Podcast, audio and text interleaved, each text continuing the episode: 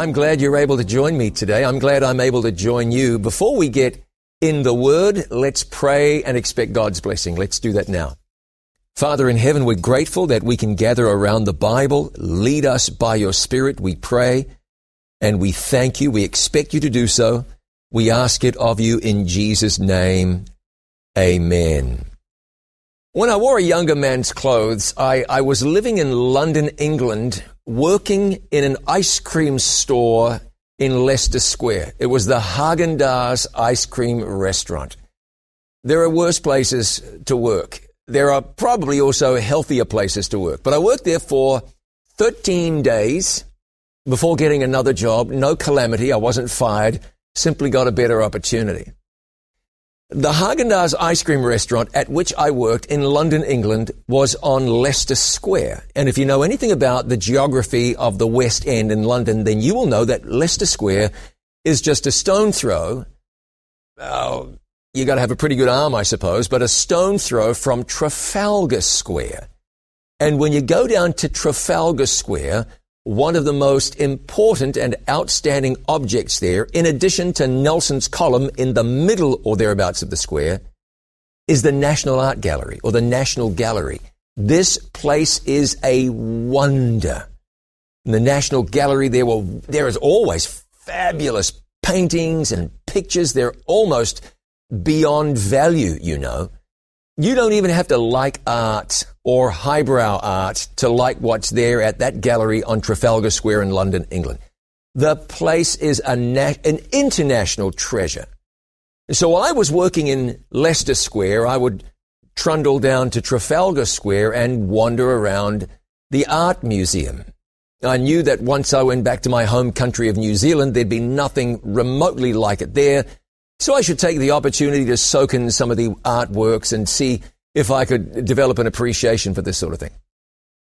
So while I was there, it, they happened to be holding an exhibition of impressionist art. And so there were paintings by Monet and Van Gogh and, and, and Cezanne, whom I actually just love, and others. And I appreciated that art. And if you've ever wondered about fine art. I mean good art. I mean expensive art. You may have wondered what it would take to own one of those pictures. So let's look at some numbers together. How much do you think is the, is, is the greatest price ever paid for an artwork? And by an artwork, I mean a painting. Well, let's start with painting number five. I'll check my little list. It's a painting by the American artist Jackson Pollock. Fifth highest price paid for a painting, at least at the time this list was published. You know these things change on an ongoing basis. But at the time of checking, fifth most expensive work of art, painting that is, in the history of the world, $200 million, and it's a painting by Jackson Pollock.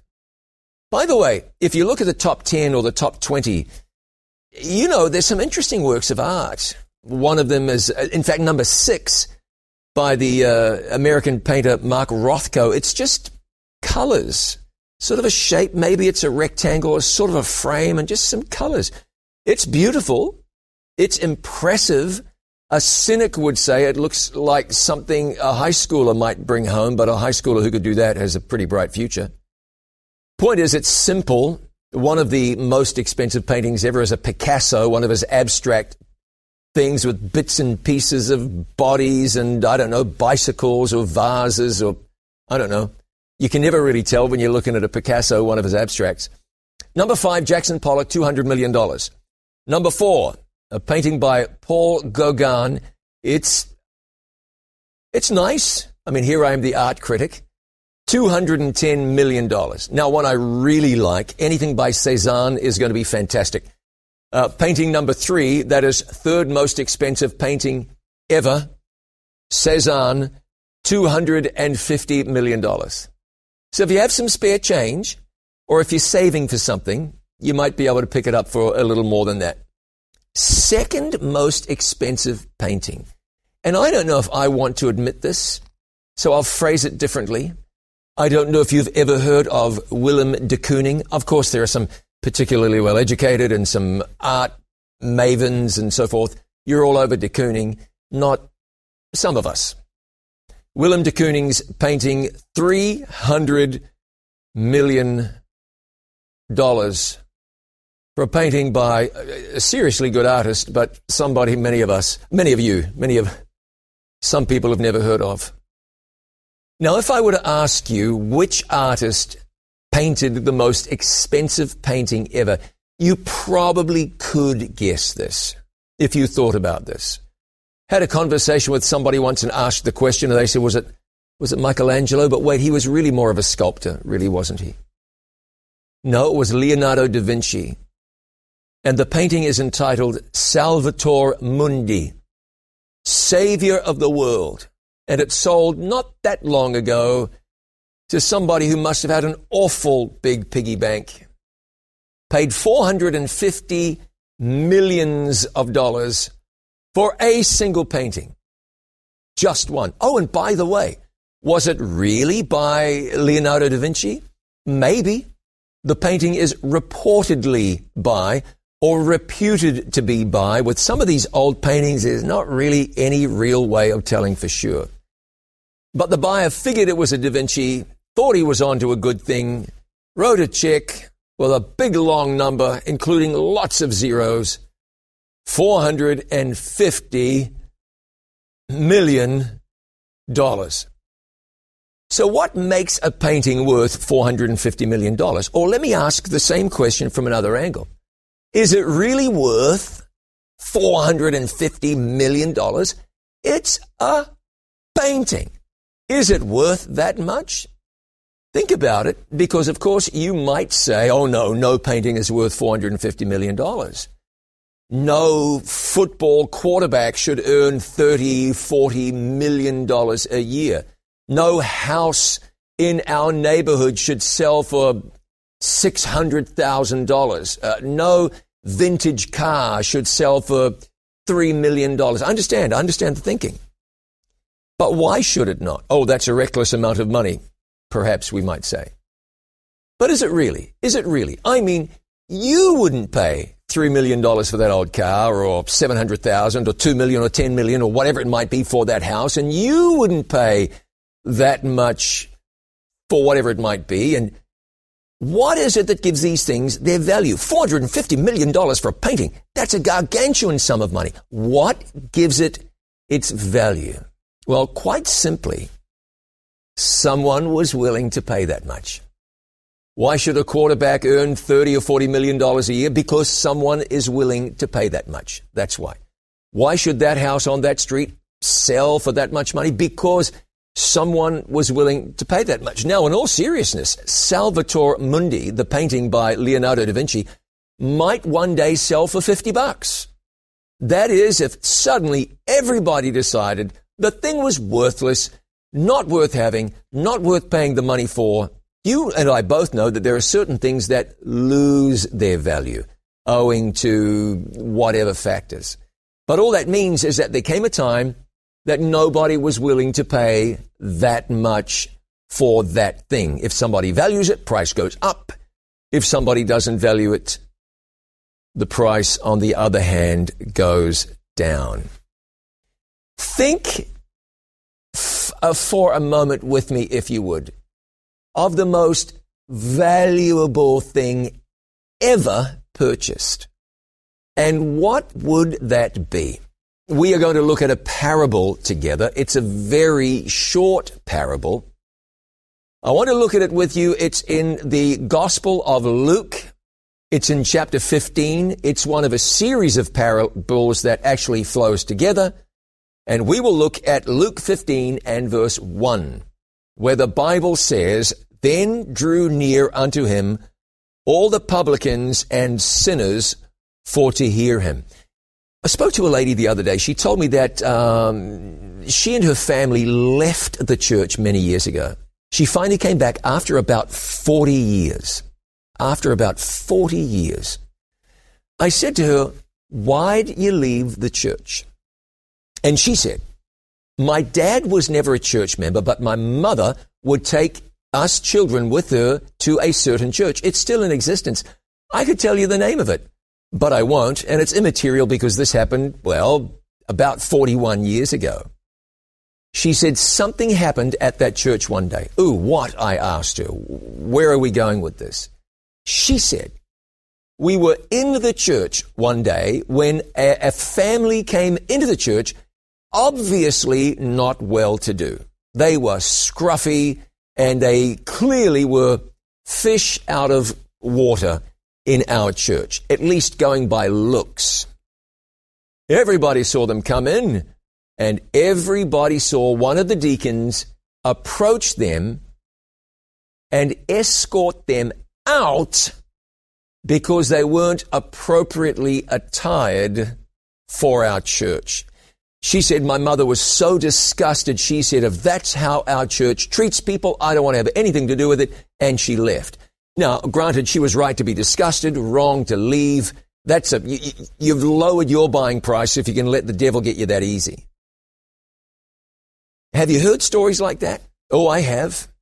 Where some young people come to church and they get to the door dressed in black, gothic looking, you know, black fingernail polish and black lipstick and black everything and not looking too jolly.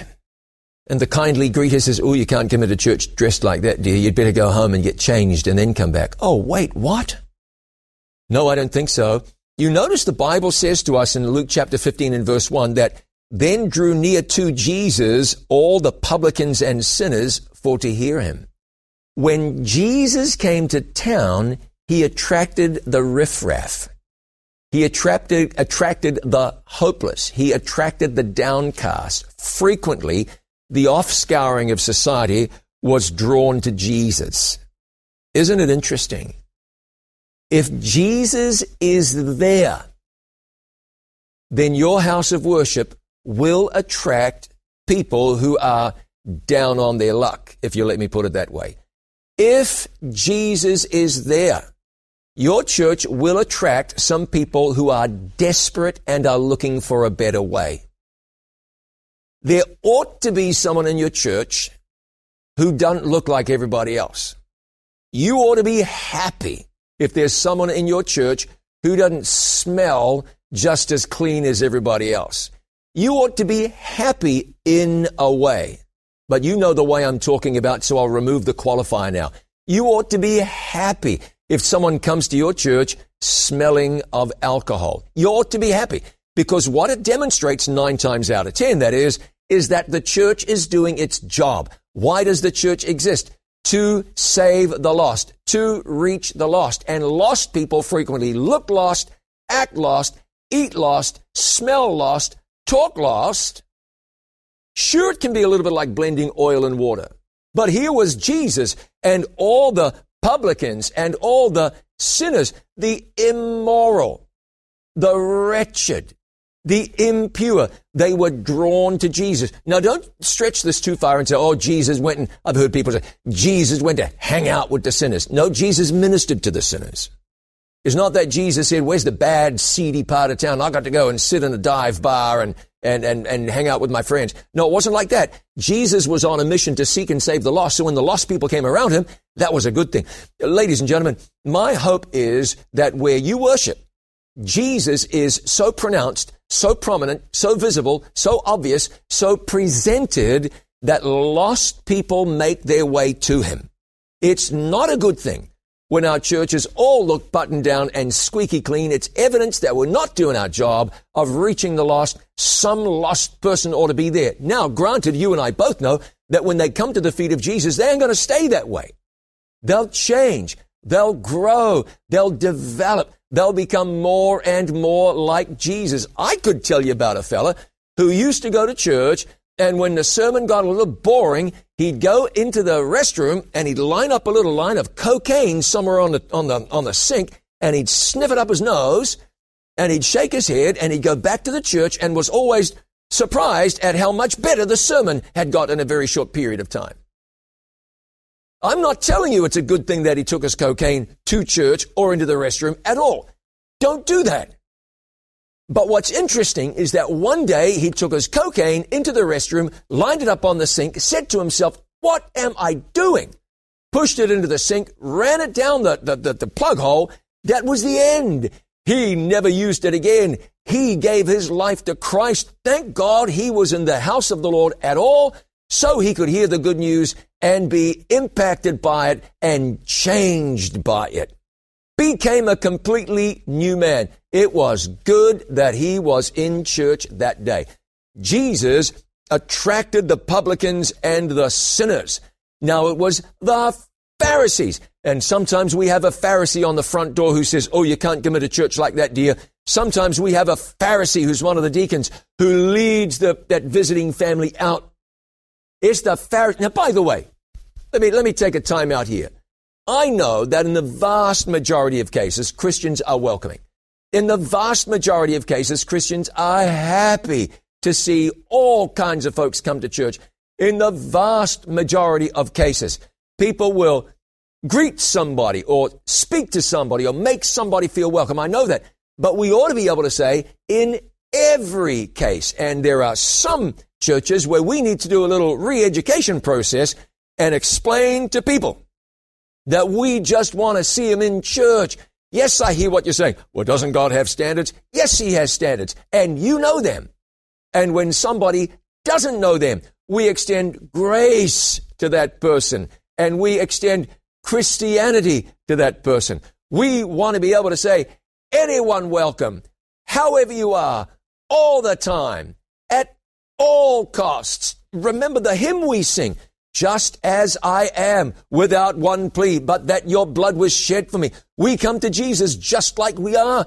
When someone lives across the street from you, comes to church just like they are, comes to Jesus just like they are, we celebrate and we sing and we pray and we be the hands and feet of Jesus in that person's experience. But we must push on because the Bible says in Luke 15 and verse 2, the Pharisees and scribes murmured saying, This man receives sinners and eats with them. Jesus heard what they said. We could learn from Jesus because he didn't engage in argument and he didn't try to defend himself.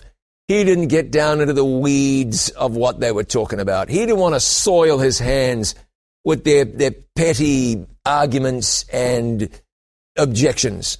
This man receives sinners as though there was something wrong with that. Jesus said, This is a teaching moment. This is an opportunity for me to communicate something special, something that they'll be blessed and benefited by.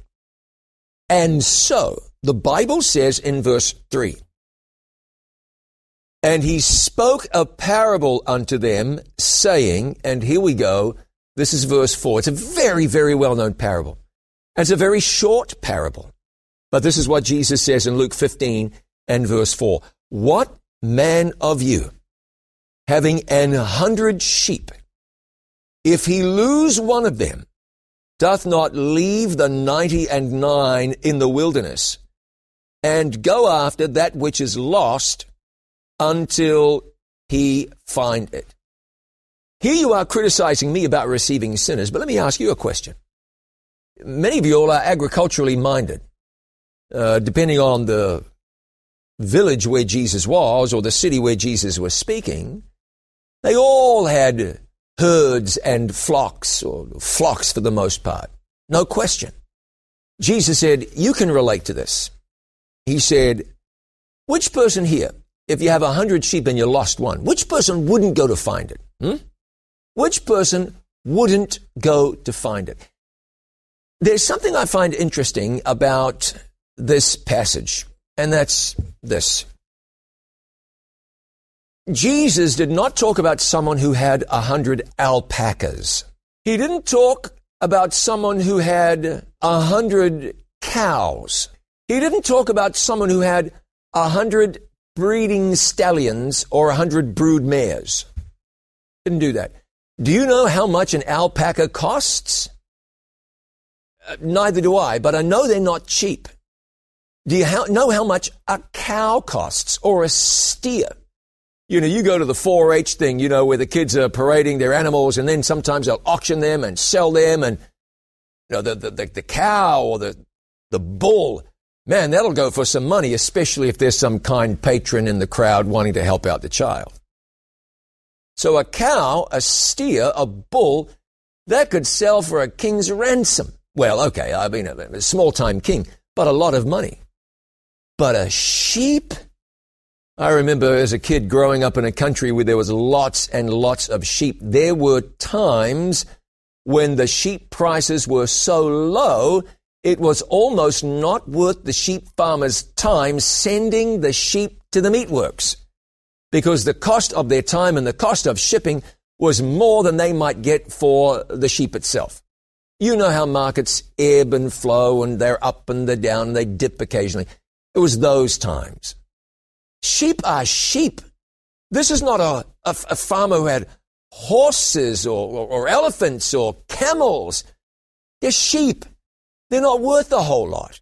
If you understand what I mean. Now, if, if you were a little landowner or some subsistence farmer and you were taking care of your family and all you had was 100 sheep, okay, that's 1% of your worth.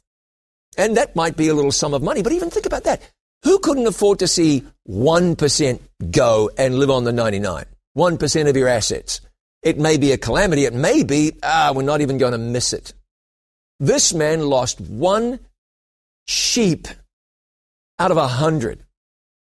One sheep out of a hundred. And by the way, you lose your dog. Did you ever see an advertisement uh, taped to a lamppost that said, Lost sheep? I've lost my lamb. I mean, you may have, but I doubt it very much. Did you ever see one of those? Sheep lost. Description white and woolly. Uh, please call this number. Did you ever see that? You never saw that. But what did you see? You saw a lost kitten, a lost cat, and usually there's signs for lost what? Dogs.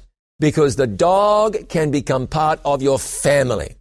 I mean, there are some people who let them up on the bed. Uh, dog sleep in the garage or ride in the car or come in the house or get under the table or plop down in the living room or outside in the kennel. But you know what I'm saying. People and their dogs so you can understand that this is a sheep. You don't hug a sheep. A sheep doesn't lay down next to you and put its head in your lap. It's a sheep. It's not a family pet 99 times out of 100. It's just a sheep. So, it's not expensive. It doesn't have great value.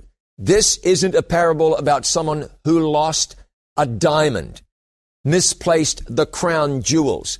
It's a sheep. It's not a person who lost his brother because you never stop searching for your lost brother. Dad went wandering off. Ooh, I heard a unfortunate story. Somebody I know from my childhood, the dad uh, dealing with dementia wandered off.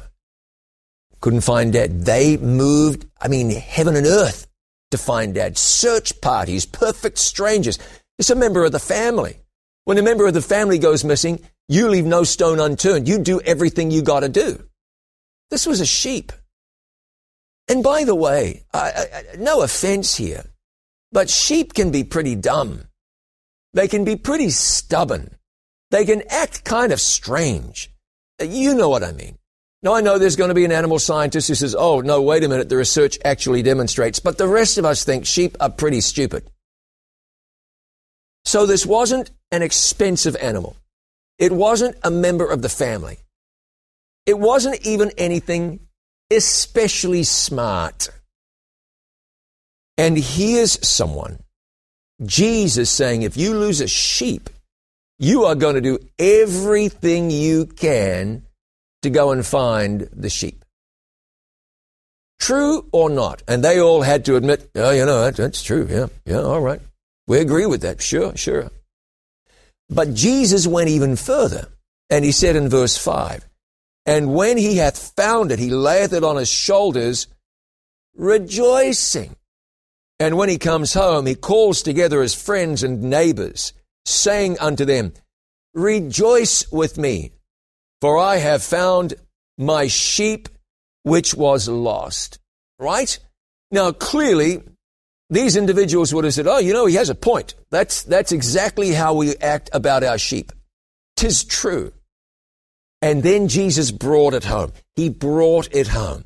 He said in verse 7 of Luke chapter 15, I say unto you that likewise joy shall be in heaven over one sinner that repenteth more than over ninety and nine just persons which need no repentance. Imagine this. Jesus is saying that he feels about the lost like one of these farmers would feel about a lost sheep. Now, we might look around the world and say, you know, people, what is this? We're getting close to 8 billion of them. They're everywhere. Uh, they're not worth a whole lot. I mean, dollar value? I don't know how you place a dollar value, I suppose. Some of them can be, I mean, less than wise in their thinking. We are prone to make mistakes. We're faulty. We were created to live forever. Sin has come and ravaged us. We get sick. We die. Everyone who dies dies young. We were supposed to live forever. We make trouble for God. We wander off like the sheep in the parable. Wander off. Now, this is interesting because sheep, if you know anything about them, they're great followers.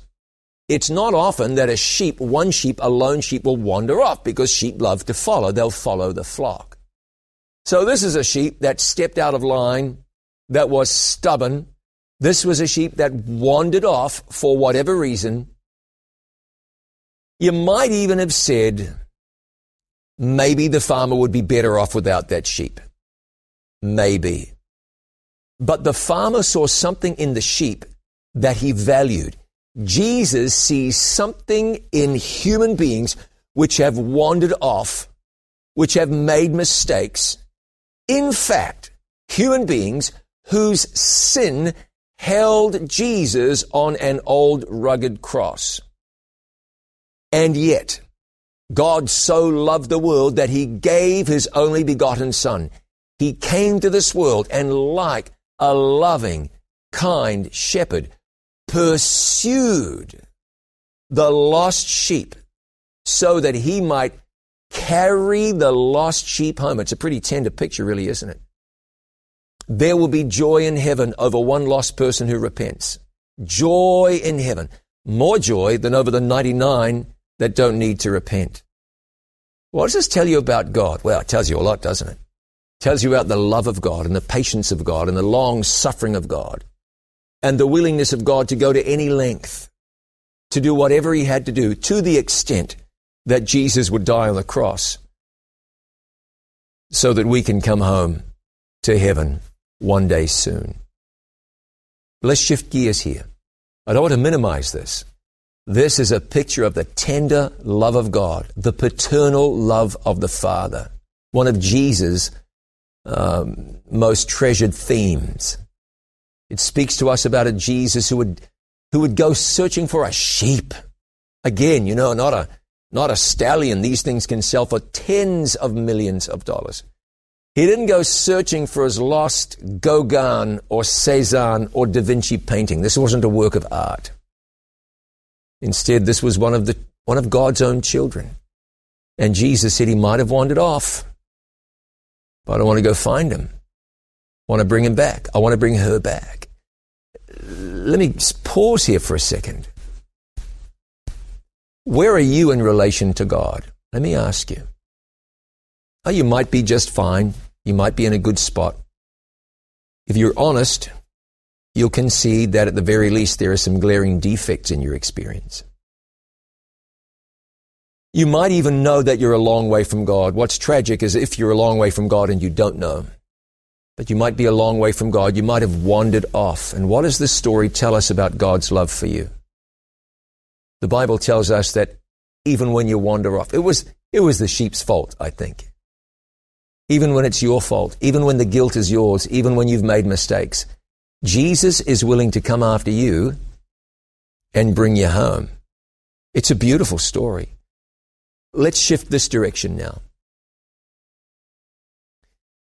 I met a fellow who was raised in the church, but then wandered off. I think, I think he was a teenager and he just wandered off. He told me he lived a rough life. From time to time, he would come back to church. He'd come back, he'd go up. He had family members still in the church, you know. Rough life, off he went, and he would come back, and he would fall away, and he would come back, and he'd visit, go again. He admitted to me that he had some vices in his life. And he was right about that. He said there were some fairly significant vices, and he was right about that too. What he told me was something a little bit alarming. He said, I've been attending church again, off and on. Frankly, I think more off than on, for about three years. He said, and I've never yet made any real connections in that church. We don't know anyone. His wife, who has no background in church, has gone to church with him once or twice. And after three years of walking in and out of those doors, he's not able to say that he's made any kind of meaningful connection with anybody inside that church. I want you to think about that. I wonder if there's somebody like that where you go to church. I wonder if that's you. At the same time, I met a, I'll come back to the guy. I met a young woman who told me that she came back to church after, ooh, I could do the math actually, after about 21 years of being gone. Now she's, you know, she's older. Some would call her young. She'd probably be pleased if we did. But she's a whole lot older than she was. And she came to church and reached out to the church, emailed, texted. Nothing. No reply, no response. I know you would say, oh, that never happened at my church. But if you to that church, you would probably say the same thing. It is a wonder that she has hung in there. I mean, a miracle that she's hung in there. She came back to God. You know how difficult it is to come back to church after being gone for more than two decades and then be ignored. She talked to me about this with tears running down her face ignored. But she hung in there. My friend, most people don't hang in there. They come to church and they get ignored and they get the message. The message is you are unloved, you are unwanted. Now you might say, ah, but they might smell. By the way, neither of these people did. Ah, they might not look like us. They might not talk like us. They might not be my same culture. They might not, might not, might not. Wait a minute. They're children of God. You might be waiting for somebody else to make the first move. But what's necessary is that somebody steps forward, shakes that person by the hand, come and sit with me. What are you doing for lunch? By the way, Wednesday night, would you come back? Or Monday, I'd love to meet you at Taco Bell or take a walk or ride a bike or see you at the gym or whatever it might be. So the one young lady, she managed to hang in there. The other man, a little older, well, he's kind of hanging in there, but he's kind of hanging out. Not one person has made any kind of real contact with me. You know how easy it is to fix that sort of thing? A handshake, a hug if that's appropriate, a conversation, a visit. I am guaranteeing you, as far as my limited powers enable me to guarantee, that if someone had reached out, if someone had said, we're going to be here at lunch on Sunday. Why don't you join us? If somebody had said, we're going to the, to the park or the national park or the I don't care what, why don't you join us? I'm almost willing to guarantee that this fellow would be in the church, boots and all, and more than likely his wife, because often all people need is love, is care, is somebody saying, I'm really actually interested in you. And often it means stepping across a boundary. Different race, does that matter? Different color, does that matter? Different age, does that matter? I can tell you about my friend who, when he was a young man, joined the church, was baptized. He figured out pretty quickly, there's no one like me in this church. He was young and he was basically a hippie. There's no one who looks like me in this church. No one who speaks my language, you know, my culture. No one uh, really my age. Some elderly people spoke to him. That first week he was in church. I don't know if you have plans for lunch, but if you'd like to come and join us, then we would, we'd sure love it if you would. And he said, Wow, they're old. but I'm hungry. And hunger trumps everything, even an age difference. Sure. Don't know these people from anybody. I'll go to their home and eat their food. Sure. And he had a happy time. Oh, there's a big age difference. But does that matter when you're extending friendship to somebody? No. So the next week he comes to church and they zoom right up to him and they say, You know, we had such a good time last week and we would love it if you'd, uh, if you'd come and have lunch with us again. Would you do that? I mean, if you don't have any other plans. And he didn't. And so he said to himself, Well, that food was pretty good. And I'm a young man and I don't have to go home and take care of myself. Absolutely. Third week he came to church. They come to him and they say, Hello, good to see you. How you doing?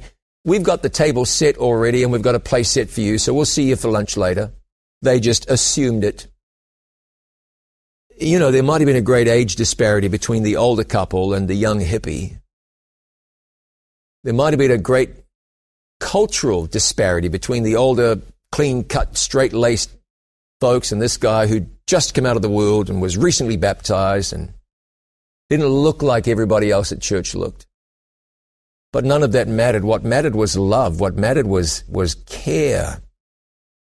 And somebody loved him. And somebody cared for him. And that's what made the difference. You see, if Jesus is willing to demonstrate to us that God was willing to go beyond the extra mile and do whatever needed to be done to reach a lost world, to reach a hopeless world, to reach a sinful and rebellious world. Can't we step out of our comfort zone once or twice to extend to others that same love and care and concern? Wherever you go to church, there's a roll of the church members on it. Half the people on that roll don't come.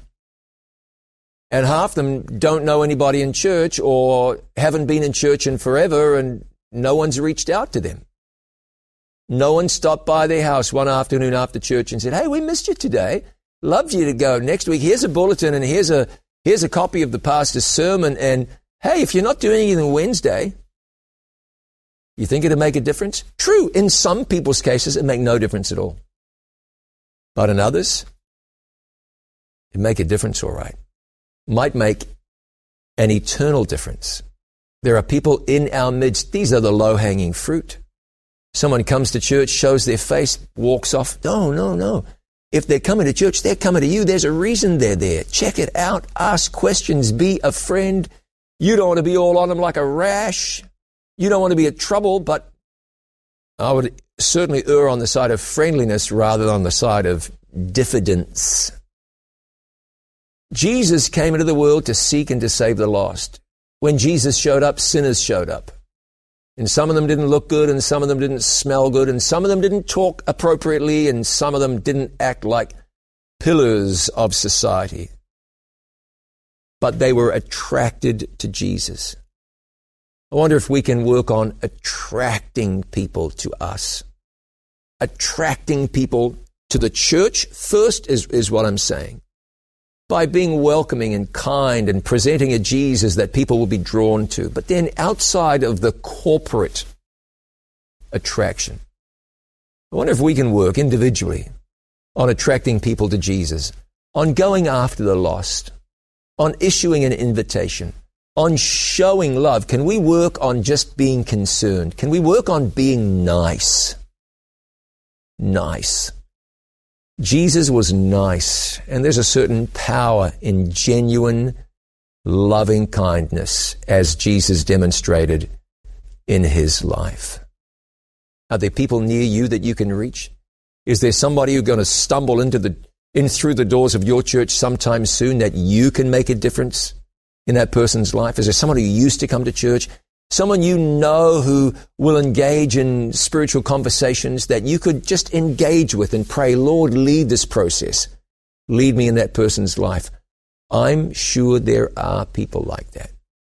And when we become welcoming, and when we become accepting, and when we become loving and lovable, then God's going to trust us with more people that He sends our way. Right attitude is followed by the moving of the Spirit of God. You prepare yourself, God will say, There's a, a person, there's a body of believers that I can trust with some of my precious children who are looking to find their way home. Jesus is coming back soon. I know you believe that.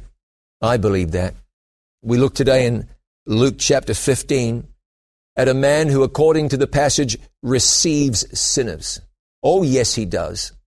A man who goes to the extent that when one lost sheep has wandered off, he leaves everything behind to go after that lost sheep. You see, the lost sheep are precious to Jesus. How precious are they to you?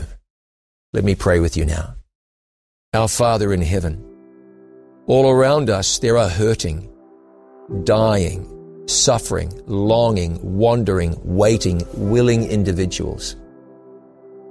I wonder, Lord, if you would open our eyes to them. Sometimes they walk into our midst. Sometimes they are there sitting in the pews. Sometimes we see them at work or we see them when we're out walking or we see them, we see them. Lord, give us a burden for souls. Grant that we would value the lost sheep in the same way Jesus did.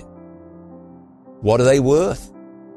If a painting, a painting, can be valued by someone at $450 million, if Jesus can value a sinner to the extent that he would die for that person, making a sinner the most expensive purchase in all of history, then we, Lord, can enter into that work of representing you and reaching out to someone.